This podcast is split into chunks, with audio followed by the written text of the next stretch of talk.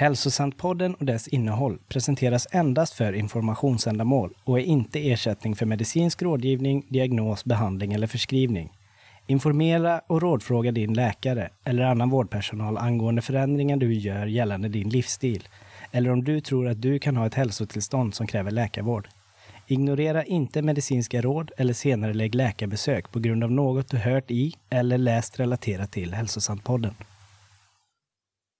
Idag lever nästan alla människor med minst ett, ofta flera kroniska symptom. Oavsett om det handlar om depression, ångest, migrän, magproblem, utmattning, smärta, endometrios, ADHD, någon autoimmun sjukdom eller något annat kroniskt symptom.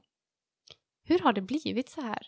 Varför blir vi sjukare och sjukare i en värld som verkar göra stormsteg i utvecklingen på andra områden? Varför normaliseras våra symptom och brist på lösningar när det är något allvarligt fel som fått oss hit? Söker du efter svar på dina hälsoproblem? Har du varit överallt, testat allting men inte blivit bättre? Oavsett hur ensamt det känns stundtals när du kämpat för att bli hörd och förstådd så finns det svar idag. Följ med när vi djupdyker i Anthony William Medical Mediums information som kommit att älskas av miljoner människor världen över. Vår hälsa är grundläggande. Det är din födslorätt att få leva ett friskt och bra liv. Jag och hundratusentals med mig har fått våra liv tillbaka och behöver inte söka mer.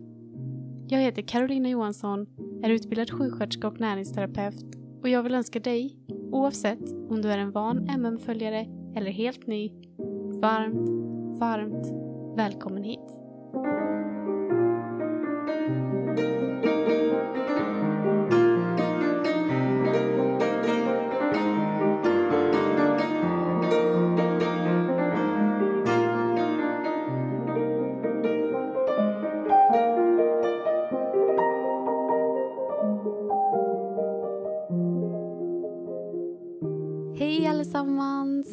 Välkommen till ännu ett avsnitt. Så roligt att du är här. Du är så välkommen hit, om du inte har förstått det redan. Om du kämpar där ute med din hälsa så vill jag att du ska veta att du är inte ensam, oavsett hur ensamt det kan kännas. Det finns många, många i liknande situationer, men också många, många som har kommit ur det. Och har du inte redan kollat in MN på Instagram och de otroliga läkningsberättelserna från människovärlden över så rekommenderar jag verkligen att du gör det. Eh, sök Anthony William eller Medical Medium. Ibland behöver vi låna hopp från någon annan tills vi är starka nog att förlita oss på vårt eget. Och vill du ha en bok av MM så pågår fortfarande utlottningen. 30 böcker ska hitta nytt hem. Så passa på om du vill ha din första MM-bok eller kanske den sista till samlingen. Idag ska vi prata om inte mindre än nio stora misstag när det kommer till kroniska symptom och sjukdomar och de uteblivna svaren på hur man går till botten med dem. Vi kommer prata om vad som menas med misstag och vilka de här nio stora misstagen är. Jag kommer att gå igenom de här misstagen från boken Sköldkörtelns hemlighet. Och innan du tänker mm, en bok om sköldkörteln, jag har inte problem med sköldkörteln, det här kan inte gälla mig. Så stopp lite. Kanske har du alla MMs böcker, men inte den, för att du tänker samma sak. Men oj, oj, oj, alltså det här är en, en av de bästa. Och ja, jag kan inte säga så för att alla är de bästa, men den här boken gäller alla, oavsett om du tror eller inte tror eller vet eller inte vet att du har problem med sköldkörteln. Den gäller till och med de som har opererat bort sköldkörteln. Eh, det vi ska prata om idag handlar om oss alla och hur vi kommit hit och vi kommer bland annat att slå hål på ämnesomsättningsmyten och att man inte kan attrahera eller manifestera sin sjukdom. Så det kommer bli mycket bra idag. Eh, men vill du hänga med i boken så är det från kapitel 9 till och med kapitel 18. Så vad menar då MM med misstag? Och framförallt med stora misstag? Misstag kan alla göra, det är mänskligt. Vi gör misstag varje dag antagligen, men vi lär oss av dem och går vidare med våra liv. De stora misstagen vi kommer prata om här dock, det är misstag som du aldrig gjorde men ändå får betala för. Det är allvarliga misstag. Det är ingen enskild som bär skulden för dem, men det gör dem inte mindre allvarliga. Det luriga med dessa är att man inte ens ser dem som misstag. Det är misstag som påverkar dig utan att du är medveten om det. Dina föräldrar påverkas av dem, dina barn och även barnbarn. Även de omedvetande. Dessa är misstag som påverkar dig och fråntar dig rätten att välja vad som är bäst för dig. Vi lever idag med tron att vi kan välja i stort sett vad som helst. Vi har alltid frihet att välja, heter det. Men vi fråntas den rätten när vi inte är medvetna om vad som pågår i kulisserna. Då vet du inte vilka valmöjligheter du går miste om. Och jag vill också poängtera att när vi går igenom misstagen så skyller MM inte på specifika personer eller yrkesgrupper. Det är inte läkarnas fel till exempel att det ser ut som det gör. Läkare vill väl, de vill hjälpa sina patienter. Men de är fast i ett system som inte ger dem tillräckligt med alternativ och valmöjligheter för att göra just det när det kommer till kroniska mystiska sjukdomar. Och det är där det stora problemet ligger, inte hos enskilda individer eller yrkesgrupper. Och det här är misstag som vi lever med idag. Tänk på alla tidigare misstag. Vem är ansvarig för alla oräkneliga liv som asbest tog, kvicksilver eller DDT, som faktiskt fortsätter att förstöra för oss än idag? Det kommer vi ta upp mer om i kommande avsnitt. Eller när det sades till gravida kvinnor att det var helt säkert att röka. Vem är ansvarig för resultaten av allt det här? Vem bär ansvaret för allt man idag rekommenderar gravida kvinnor att ta? Ingen behövde axla ansvaret. Likadant idag. Skillnaden är att vi kan få reda på sanningen och skydda oss själva. Dessa stora misstag inom kronisk sjukdom som vi ska gå igenom, de begränsar oss och underhåller oss rätten att få vara friska. Eftersom vi inte vet om att misstagen gjorts vet vi inte att vi behöver kämpa mot dem. Vi är så vana vid dem att de framstår som sanningar. Men dessa misstag, som utgörs av medicinska teorier, trender och missuppfattningar, det är verkligen stora misstag. Några har begränsat oss i generationer. Vissa kommer att fortsätta begränsa kommande generationer om de inte stoppas. De här misstagen fördunklar våra tankar. Kanske har du varit med om att du har pratat om dina problem med symptom eller sjukdom med någon och du vet direkt den där blicken när de inte håller med dig eller inte förstår dig. Det är som att de tänker, ja men varför mår hon inte bättre med alla svar som finns? Och istället för att nästa tanke blir, hmm, det måste vara något fel på informationen som finns där ute, så tänker de, det måste vara något fel på personen, på dig. Det är väldigt lätt även för någon som är sjuk att tänka så om sig själv. Och det är oerhört destruktivt. Men skulle informationen där ute fungera som vi blir lärda så skulle du inte fortfarande söka efter svar för din hjärndimma, eksem, utmattning, övervikt, humörsvängningar och så vidare och så vidare. Vi drar igång med det första misstaget. Autoimmun förvirring. Ja, det stämmer. Hela termen autoimmun är ett stort misstag. Och vi har varit inne på detta i tidigare avsnitt och vi kommer med all säkerhet komma in på det i kommande avsnitt. Med autoimmunitet menas att immunförsvaret ger sig på den egna kroppen. Det finns ungefär 100 olika autoimmuna sjukdomar idag.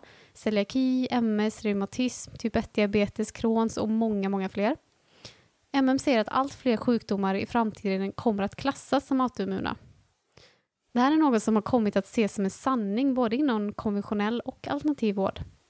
Och som så många gånger förr i historien när inte vetenskapen kan förklara varför vi är sjuka läggs problemet på oss. Förr skyllde man på att kvinnor var uttråkade eller galna när de kom i början på 1900-talet med mängder av symptom som läkarna inte tidigare hade sett. Man sa att det satt i huvudet, sedan började man skylla på hormoner. Nu, när man inte har svar, är detta ett sätt att återlägga skulden på oss. Det är vi som är problemet. Det är våra immunförsvar som bestämmer sig för, av oklar anledning, att attackera oss. Problemet är att det aldrig har blivit bevisat det är en teori man förde under 1950-talet då allt fler började uppvisa olika symptom. Läkarna blev frustrerade att inte kunna hjälpa sina patienter. När man tittade ingående på vissa av patienternas blodprover upptäckte man antikroppar. Man visste inte vad de gjorde där. Man hade olika teorier om varför vissa hade den här antikroppen. En teori var att man alltid haft den. En annan att det berodde på vart man bodde någonstans geografiskt. En tredje var att man hade brist på protein. Ytterligare en att man var stressad. En annan var att man fick för lite sömn. En annan var att det berodde på personens matsmältning. Den största teorin var att patienterna hade näringsbrist på grund av att de åt för lite helt vete. Det var massa olika män från olika industrier, inklusive topparna på läkemedelsbolagen, som försökte hitta en lösning. Man hade press på sig och det bästa de kunde komma på för att ta bort pressen på dem var att lägga den på oss. Antikroppen är en autoantikropp, sa man. Den attackerar sig själv. Det är våra kroppar som felar. Och vi måste komma ihåg, detta är alltså 1950-tal. Vi hade bly i bensinen som skadade många, många människor. Väldigt mycket saker var gjort av asbest. Färgen vi målade om huset med var fyllt med bly. Var man kvinna och hade emotionella problem, som ofta orsakades av kvicksilver förresten, så kunde man bli lobotomerad. Detta var alltså samma tid som man kom på sanningen om autoimmunitet. Det har inte hänt något sedan dess. De vägrar ändra på det. De har aldrig någonsin sett den här antikroppen attackera vävnaden, men de fortsätter hävda att det är autoimmunt. Hur ska man komma framåt och hitta en lösning om hela grunden man står på är fel? Det är som att försöka inreda ett hus som inte har en stabil grund, som är byggt i sand. Men varför finns den här antikroppen då? För det finns verkligen något som din kropp attackerar, men det är inte dig själv. Det är en patogen, ofta ett virus, som grävts in i organen och därför oftast missas i prover. Ditt immunförsvar försöker att förgöra den. Det är alltså patogener som invaderar celler som skapar inflammation. Och det här är en av de största sakerna MM har berättat för oss, vilket han även gör i detalj i alla böckerna, men framför allt i Medial läkning och Sköldkörtelns hemlighet. Sedan han har kommit ut med den här informationen är det mycket vanligare att läkare, i alla fall i USA, har börjat kolla efter till exempel EBV, alltså Epstein-Barr-viruset, hos sina patienter. Och vi kommer att prata mycket, mycket mer om detta virus och andra längre fram, hur de uppstod, vad som ger dem näring och så vidare i kommande avsnitt. För idag går i stort sett alla runt med virus, även om vi inte har utvecklat symptomen. Men för nu, vet att det absolut inte är skrivet i sten att din kropp har vänt sig emot dig. En del hävdar att reaktionerna som blir när kroppen försöker skydda dig från olika triggare, alltså utlösande faktorer som till exempel en patogen eller gluten, att den blir liksom förvirrad i processen och kan inte skilja på den egna vävnaden och inkräktaren. Men det stämmer inte. Vid all antikroppaktivitet går kroppen efter viruset, inte dig. Och varför är det här misstaget så stort? För att det hindrar oss från att komma vidare, från att söka efter de riktiga svaren till varför människor lider. Och kanske den största anledningen, när man tror att kroppen har svikit en, tappar man lätt tron på att man kan bli frisk. Man kan bli sviken av många i livet, men när man tror att till och med kroppen sviker kan det få katastrofala följder. Och tänk på hur det här påverkar människor, speciellt barn, att säga att deras kroppar attackerar sig själva utan att de har bevis för det. Alltså det kan skapa oerhörd skada. Och det här är inte läkarnas fel. Det är vetenskapen som inte kan erkänna att de inte har svar. Men kom alltid, alltid ihåg, kroppen jobbar 24-7 för dig för att hålla dig frisk. Det andra stora misstaget då, feltolkning av mystisk sjukdom. Och detta ägnade jag hela förra avsnittet åt att prata om. Så om du inte lyssnat på det så gå tillbaka och få information om hur många av de här olika åkommorna vi har. Även om de har tjusiga namn så är de fortfarande mysterier för vetenskapen. Det tredje stora misstaget, när etiketter blir svar. Att få en diagnos på sitt tillstånd kan vara oerhört lättande för många och kännas som att man blir hörd och inte inbillar sig. Det kan kännas som att man blir tagen på allvar och det är jättebra. Det är också jättebra om det kan leda till att man får mer stöd och hjälp. Problemet är när dessa etiketter blir till svar och det är ofta så vi ser på dem. Om man får reda på att man har psoriasis, alopeci, Addisons, IBS, endometrios, eksem, migrän och så vidare så verkar det vara klappat och klart, som att man förstår vad det hela handlar om. Men går man djupare kan ofta frågor som varför har jag fått det, vad har orsakat det, vet man tillräckligt mycket om det här, kan de inte besvaras. Många av dessa etiketter vi har idag är inte helt lätta att testa för, även om det kan låta som det. Ofta tittar man efter inflammation och så gör man en samlad bedömning av symptomen och det kan vara en läkares bedömning som avgör vad diagnosen blir. Därför får många olika diagnoser beroende på vem de träffar. Och så många faller mellan stolarna för att de inte har de exakta klassiska symptomen som ligger inom ramarna man bestämt för en viss sjukdom. Och det är lätt att det till och med kan bli fel etikett som stämplas. Även om rätt etikett stämplas så ligger det inte mycket substans i den. Vi behöver verkligen förklaringar till varför vi inte mår bra, inte bara ett namn på våra begränsningar. Det fjärde stora misstaget, inflammation som ursprung. Och detta är väldigt intressant. För idag så ser vi inflammation som grunden till typ allt, från cancer till övervikt och allt däremellan. Det säljs tillskott och mat som är antiinflammatorisk och Dieter har kommit som lovar minskad inflammation. Och det kan ju låta rimligt. Och problemet är inte att vi uppmärksammat inflammation hos människor eller att vi försöker lindra den. Problemet är när vi inte går djupare. Varför har vi inflammation? Vad är det som har skapat den? Och MM lär oss att det endast finns två orsaker till inflammation. Det första är skada, alltså vi slår oss till exempel eller med om en olycka. Och det andra är invasion. Patogener, alltså bland annat virus och bakterier, som angriper våra kroppar kan orsaka båda två. Som vi såg innan i avsnittet så kan patogener, ofta virus då, invadera och inflammera våra celler. Detta förklarar varför teorin om inflammationshöjande kost inte håller helt. Vissa kan inte äta gluten och mejeriprodukter till exempel utan de mår dåligt av det. Men vissa kan äta det hela sitt liv i kopiösa mängder utan att bli sjuka. Det måste alltså ligga något mer i det. Och det gör det också. De patogener som invaderar våra kroppar, de livnär sig på viss mat och ställer till det med problem i våra kroppar. Igen, vi kommer gå mycket djupare in på det här i kommande avsnitt. Men istället för att fråga sig vart inflammationen kommer ifrån testar man inflammationsgraden hos patienterna och försöker klura ut vad man ska kalla tillståndet för. På den nivån är vi idag. Och alla olika informationstester man kan ta, det, det är en historia för sig eh, som kommer med oerhörda mängder brister. Och om du är intresserad så läs om det i böckerna. Jag ska försöka att göra ett avsnitt om det, men det får komma lite längre fram. Och nästa misstag är ett intressant ämne, nämligen ämnesomsättningsmyten. Hur många gånger förklarar man viktproblem med att säga att det beror på ämnesomsättningen? Och vet du vad? Detta är ännu ett sätt att lägga skulden på dig för att de inte har en aning. Termen ämnesomsättning kommer från den över flera hundra år gamla upptäckten att människan är en levande organism som tar upp födoämnen och omsätter det i energi. Det är allt. Det är så ingrott i oss att man anses knäpp som ens ifrågasätter det här. Men hela konceptet att vår låga ämnesomsättning skulle ligga bakom övervikt, det är inte speciellt vetenskapligt. Det finns nämligen inget sätt att mäta ämnesomsättningen på. Det är omöjligt att korrekt mäta någons kaloriförbränning, så vi kan omöjligt säga med säkerhet att ämnesomsättningen ligger bakom mystisk viktuppgång. Hade problemet varit att överviktiga människor åt för mycket kalorier, är det skulle inte finnas en överviktig person kvar, eftersom det första man gör när man går upp oönskade kilo i vikt är att man börjar tänka på vad man äter. Och nu kanske många tänker och säger att ja, men det visst påverkar om man har problem med sköldkörteln.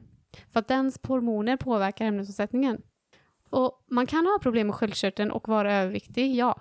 Men det är inte sköldkörtelhormonerna som styr vikten. Många går upp av medicinerna och många med hypertyreos är överviktiga. Och om det här låter galet i dina öron, så snälla läs sköldkörtelns hemlighet.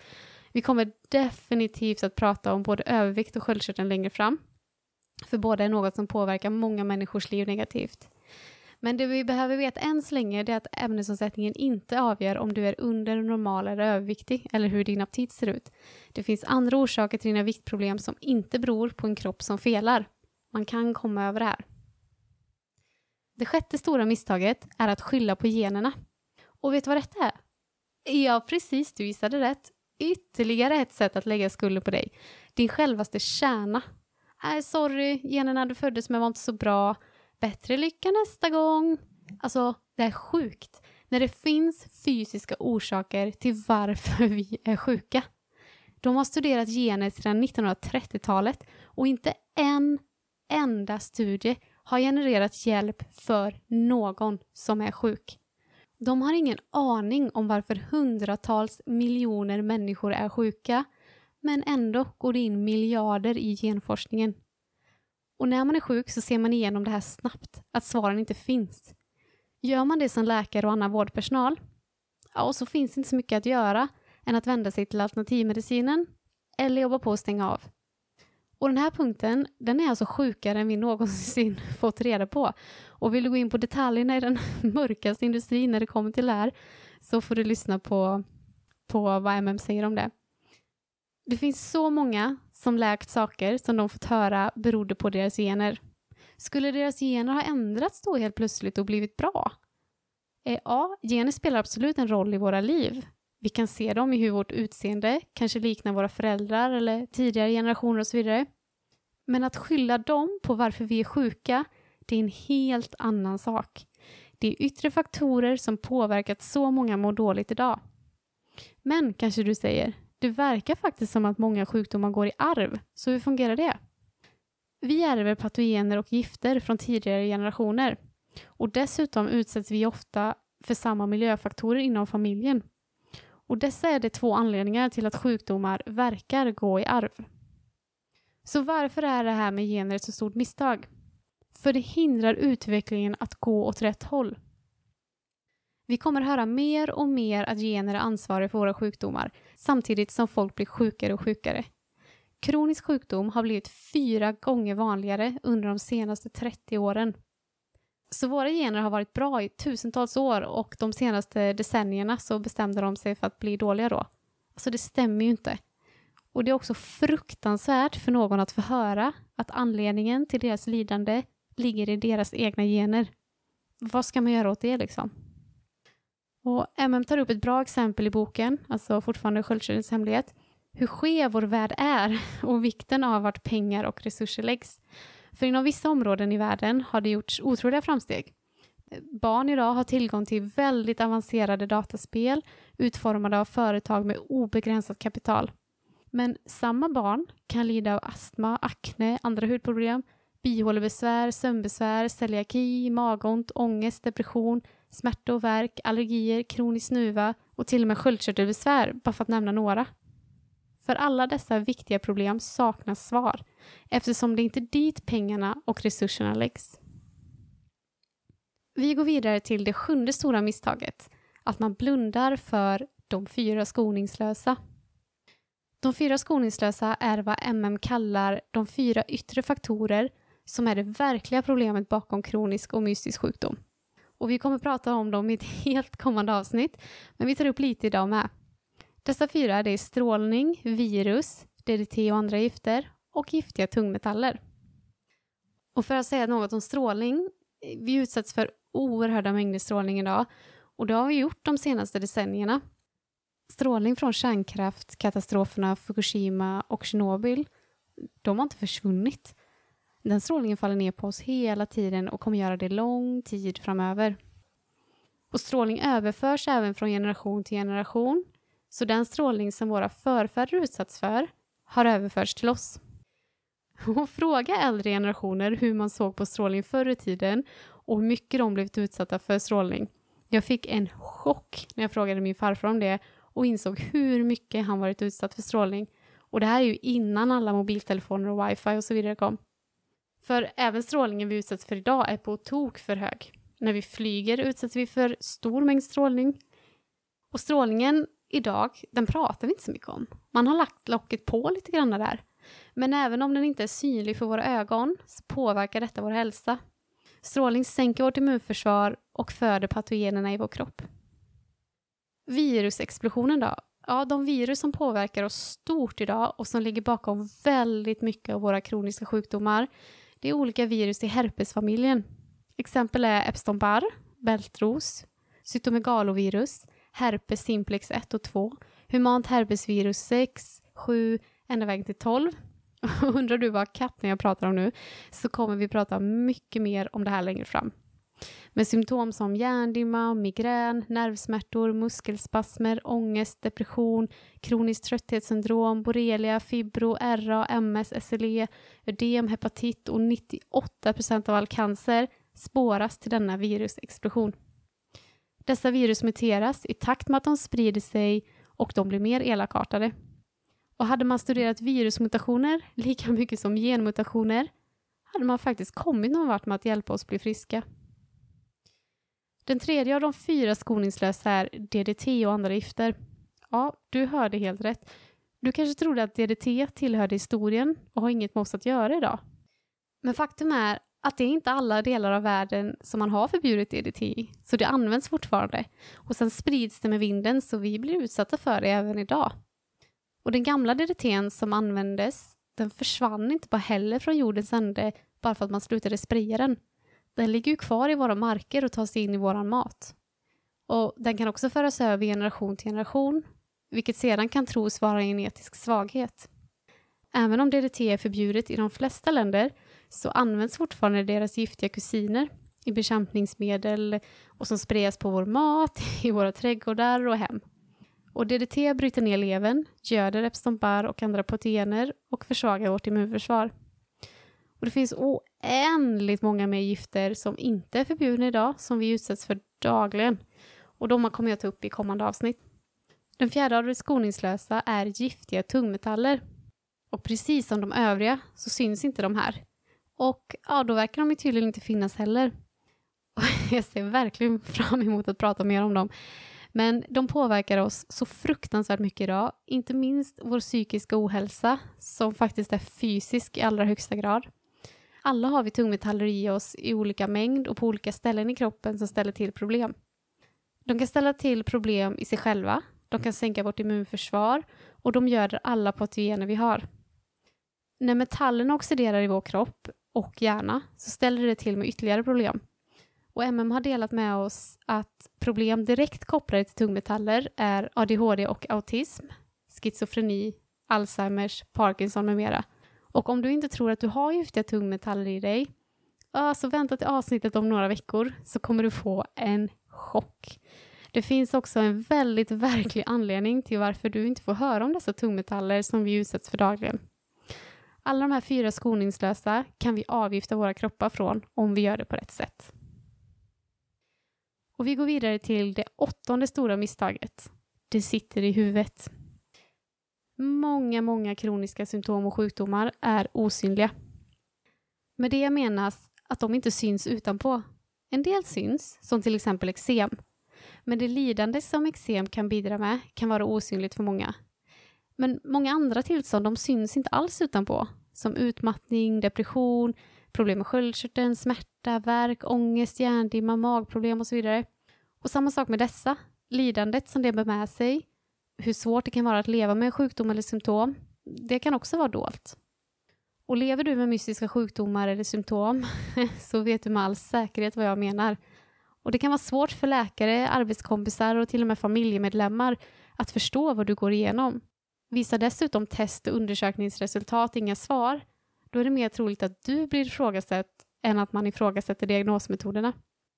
Förklaringarna som erbjuds och frågorna från människor runt omkring oss, kring vår hälsa, kan vara så otroligt nedslående och rent av förkrossande. De undrar när vi blir friska, mår vi fortfarande inte bra? Kanske är det en djupt liggande önskan om att bli sedd som gör att du undermedvetet gör dig sjuk.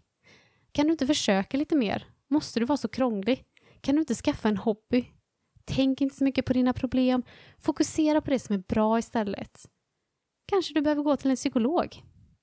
Alla dessa är sätt att inte ge dig validering. Att det på något sätt inte är verkligt det du går igenom. Att det sitter i huvudet och att om du bara gjorde det ena eller andra borde det försvinna. Om dessa människor bara förstod vad det var du gick igenom. Detta sätt att se på sjukdom tog ordentlig fart på 1940-talet när mängder med kvinnor sökte sig till vården för att få hjälp med aldrig tidigare skådade problem såsom utmattning, låg energi, depression, ångest, hjärndimma, värk och smärta, håravfall, oförklarad viktuppgång, värmevallningar och så vidare. Det fanns inga svar till dessa problem i läkarböckerna, så det uppstod galna kvinnosyndromet. Kvinnor som var fattiga som sökte vård fick höra att de var lata, rika kvinnor fick höra att de var uttråkade. Efter ungefär ett decennium av detta galna kvinnosyndromet som dominerande diagnos kom teorier om hormonrubbningar och klimakteriet. Och det kommer vi ägna minst ett helt avsnitt om, så det tar vi längre fram. Men tyvärr är det fortfarande i allra högsta grad levande än idag att människor, kvinnor som män, inte blir tagna på allvar. Ibland behövs det inte ens sägas i ord. Har du varit med om det vet du att ibland endast krävs en blick för att säga det, eller ett tonfall, med tvivlet om på vad du själv upplever finns där. Detta har fått otroligt många människor att tro att de har en personlighetsstörning eller uppsöka psykologer och leta efter orsaker till varför de skulle bromsa sig själva. Det senaste har det kommit en uppsjö av alternativa och även andliga terapeuter som hjälper folk med det här. Att vilja utveckla sig själv och bli en bättre människa, det är ju såklart bra saker, men det är inte vad vi pratar om här. Många gånger får människor höra att deras problem beror på att de har ångest och depression, när både ångest och depression är symptom, inte orsaker till symptom. Detta är så invant hos så många av oss att det kan vara svårt att ens ta till sig denna punkt, både för den som är sjuk och för den som tvivlar på någon annans historia. Och så mycket lidande har skapats på grund av detta misstag. Ett otroligt högt pris har många betalat med så mycket sorg. Kanske år av psykofarmaka, isolering, förlorade relationer, även familjerelationer, eller förlorad värdighet i relationer. Och det är dessutom ett utomordentligt sätt att ta död på intuitionen och att sluta lita på oss själva. Detta synsätt är långt ifrån medkännande och det är förödande för alla inblandade. Både för de uppenbara anledningarna vi just pratat om, för den som är sjuk, men det avhåller även människor i personens närhet att leta efter de rätta svaren. Och det finns svar. Det sitter inte bara i ditt huvud. Det är inte dig det är fel på. Vi har kommit fram till det sista misstaget, det nionde stora misstaget. Och det är att du attraherade din sjukdom. Och denna punkt har vi varit inne lite i tidigare avsnitt. Eh, men den är otroligt viktig idag för vi ser det här runt om oss hela tiden. Och det är oerhört förödande. Jag kan ta och berätta från mitt eget liv. Efter att jag sökt så, så mycket under så många år och efter jag la ner podden så hade jag, jag hade ingen tillit kvar till någon längre. Den här teorin, att jag hade attraherat min sjukdom och att jag var den som kunde få mig själv frisk igen, alltså det blev min sista utväg. Jag gick in i det här som i en tjurfäktningsmatch. Det kändes i början som väldigt eh, empowering, jag hittar inget bra ord på svenska. Ehm, det kändes som att jag kunde ta tillbaka min kraft efter efter så många år då jag kände att andra hade svikit mig, läkare, terapeuter och så vidare. Liksom att svaren låg hos mig. Men det här fungerade ju inte. Jag blev inte frisk hur mycket jag än försökte och hur andlig jag än försökte bli. Och den smällen, vad som sker i ditt inre med din själ av att känna att inte bara alla andra har svikit dig, men även dig själv. Så det kan sätta otroliga spår och sår i själen. Och jag önskar att jag inte hade behövt uppleva de åren. Och allt yngre och yngre människor får dock höra detta idag. Och det är bara ett modernt sätt att säga att det sitter i huvudet, så som man sa till kvinnor förr. Och det som är så löms med detta nya sätt, det är att det blandar en del sanning med en del osanning. För sanningen är att du faktiskt lider, du får validering för det, men det blandas med osanningen och skuldbeläggande om att det är du själv som är ansvarig för det genom tankar, karma, energi och så vidare. Och om det här hade varit sant, att vi manifesterade vår egen sjukdom, så skulle alla vara sjuka. För vi alla är innerst inne rädda för att bli sjuka. Och det hade heller inte funnits några friska, men sura och sorgliga människor. Och det finns. Och inte heller några sjuka människor som inte gjort annat än att vara godhjärtade i sitt liv. Och det finns många av dem också. Och se bara på barn är det också ansvariga för sina sjukdomar, eller djur. Alltså det här har blivit så stort och det blir så fel när man tar något positivt, som att ha positiva tankar och försöka ansvara för sitt liv och så vidare. Det är ju fina saker.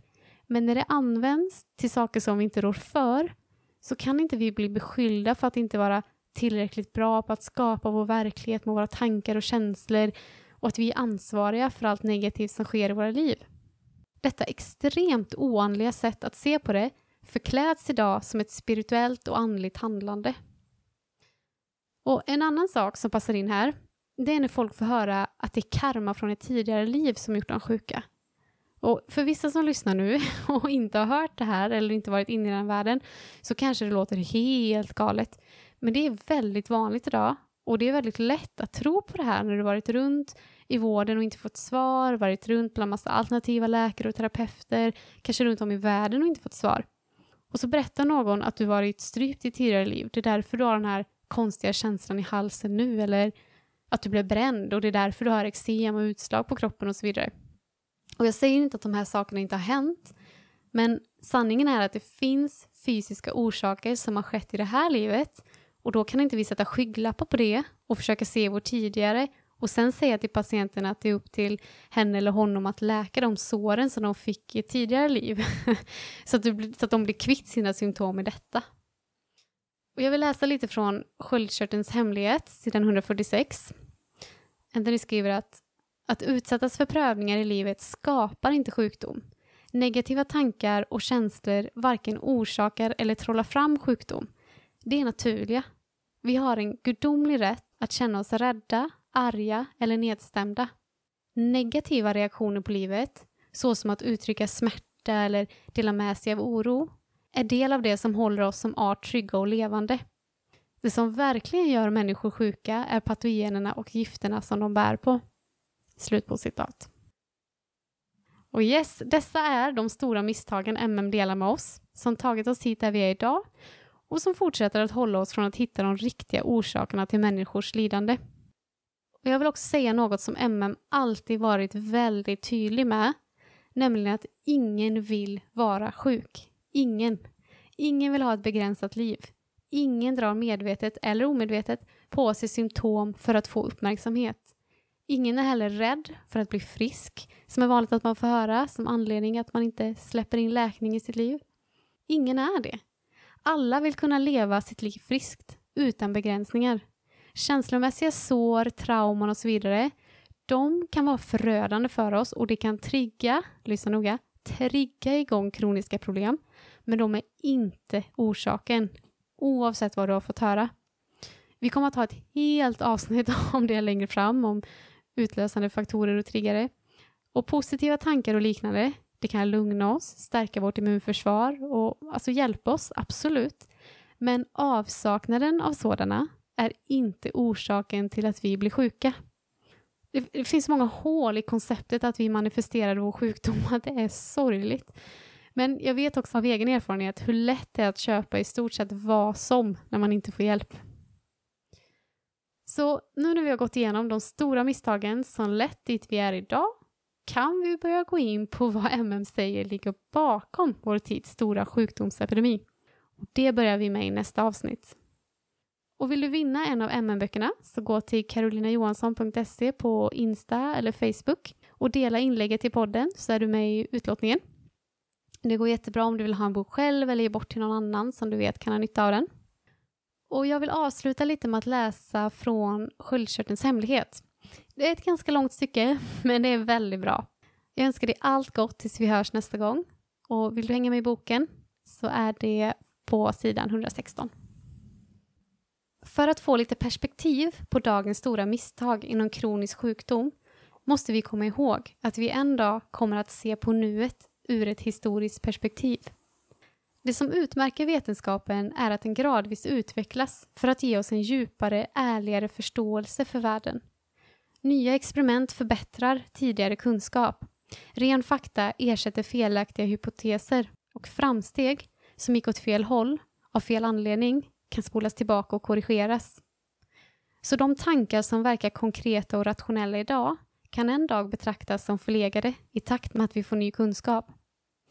Det är detta perspektiv som vi behöver ta med oss när vi analyserar dagens moderna medicinska teorier. Några kommer att överleva tidens utvärdering, andra inte. Se till exempel på tiden då man började operera bort patienters halsmandlar. Många barn uppvisade problem med halsfluss och det vanliga tankesättet var att ta bort halsmandlarna. Det blev ett sådant förhärskande synsätt att ingen fick för sig att ifrågasätta om man inte istället skulle ta hand om det som ursprungligen orsakade halsfluss. Allt fokus på de medicinska framstegen kring operationsproceduren fick mysteriet med denna utbredda halsfluss att hamna i skymundan. När bortopereringen av halsmandlarna blev en vanlig företeelse skulle ingen på läkarprogrammet uppmuntras att utforska problemet mer eftersom det hade blivit välkänt och beprövat. Ta bort halsmandlarna likställde man med att ta bort problemet. Varför skulle man lägga tid på att tänka mer på det? Läkarvärlden erkänner nu att halsmandlarna är kopplade till immunförsvaret och att det är inte den bästa lösningen att ta bort dem om de är infekterade. Nu har antibiotika istället blivit den första insatsstyrka man väljer. Detta är problematiskt, för även om kofaktorbakterier kan fortsätta att inflammera halsmandlarna är bakterier inte den bakomliggande orsaken till halsfluss. Det är EBV. Det har hela tiden varit ett tidigt stadium av Epstein-Barr-viruset som orsakat inflammerade halsmandlar. Hos barn är det väldigt svårt att kunna påvisa EBV eftersom det inte ofta finns några varningssignaler som gör att man kan upptäcka det med hjälp av blodtester. Den del av lymfsystemet där halsmandlarna sitter har blivit infekterad när den försöker bekämpa viruset vilket ger upphov till mystisk halsinfektion. Detta är en annan form av dold körtelfeber och berättelsen om hur medicinsk forskning och vetenskap går bet på att lösa ett problem. Eller tänk på den tid då man avrådde mammor från att amma. För flera årtionden sedan ansåg man bröstmjölk vara mindre värt än de splitter nya laboratorieframställda mjölkersättningar som blivit populära. Man uppmanade kvinnor att sluta amma eftersom vetenskapen visste bättre än människokroppen. För att sätta detta i perspektiv råkade det sammanfalla med tidpunkten då bilar inte hade nackstöd för att motverka whiplashskador och säkerhetsbältet spändes över höften. Och ändå såg man bilar som långt fram i utvecklingen. Familjer följde detta råd och såg mjölkersättningen som en gudagåva. Tills forskningen dök upp flera år senare och påvisade att bröstmjölk hade ett oersättligt värde. Paradigmen började förändras i takt med att allt fler började inse att man faktiskt kan lita på människokroppen och att vetenskapen är det som släpar efter. Fast tyvärr har den här insikten begränsats till att gälla detta enda område. Nu förstår du hur vi en dag kommer att se på dagens medicinska inställning till sköldkörtelsjukdom och andra kroniska sjukdomar ur en helt annan synvinkel. Som historia. I modern konventionell medicin finns det tre huvudsakliga behandlingar av kroniska problem. Steroider, även inräknat hormonbehandlingar och immunhämmare, antibiotika samt åtgärder för att avlägsna det man ser som ett problem. Kanske har du erfarenhet av alla tre? Och om en eller flera av dem inte fick dig att må bättre är det högst troligt att du sett dig själv som problemet. Detta kommer en dag att förändras. Nya upptäckter och nya behandlingsmetoder kommer att växa fram. För sanningen är att det är inte du som är problemet och du har inte gjort något fel. Informationen som följer här om de stora misstagen kommer att visa dig vad som varit det verkliga felet hela tiden och peka på tankesätt att undvika samt fallgropar att kringgå. Den kommer att visa dig att du kan lita på dig själv igen och att du kan använda den tilliten för att förflytta dig från ditt nuläge till där du vill att din hälsa ska befinna sig.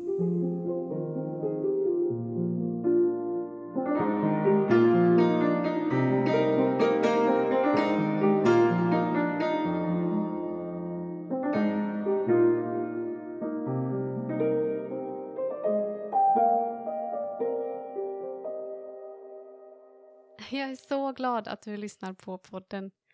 Om du vill ha hjälp med att komma vidare, gå till karolinajohansson.se där du hittar information om hur vi kan arbeta tillsammans för att du ska nå i mål. Jag vet hur det är att leva i ett helvete och inte komma loss. Att vara ensam i sitt lidande och inte bli förstådd. Det går att ta sig ur det. Inte bara jag utan hundratusentals människor har redan gjort det. Så låt mig visa dig hur du kan komma dit med. På carolinajohansson.se hittar du även en blogg med översatta artiklar från Anthonys hemsida så att du lättare kan läsa och dela med andra. Jag har väntat på den här informationen i över 30 år och jag ser den som ett rent mirakel. Jag hoppas att jag kunnat förmedla hopp och kunskap till dig. I välmående, vi hörs nästa gång.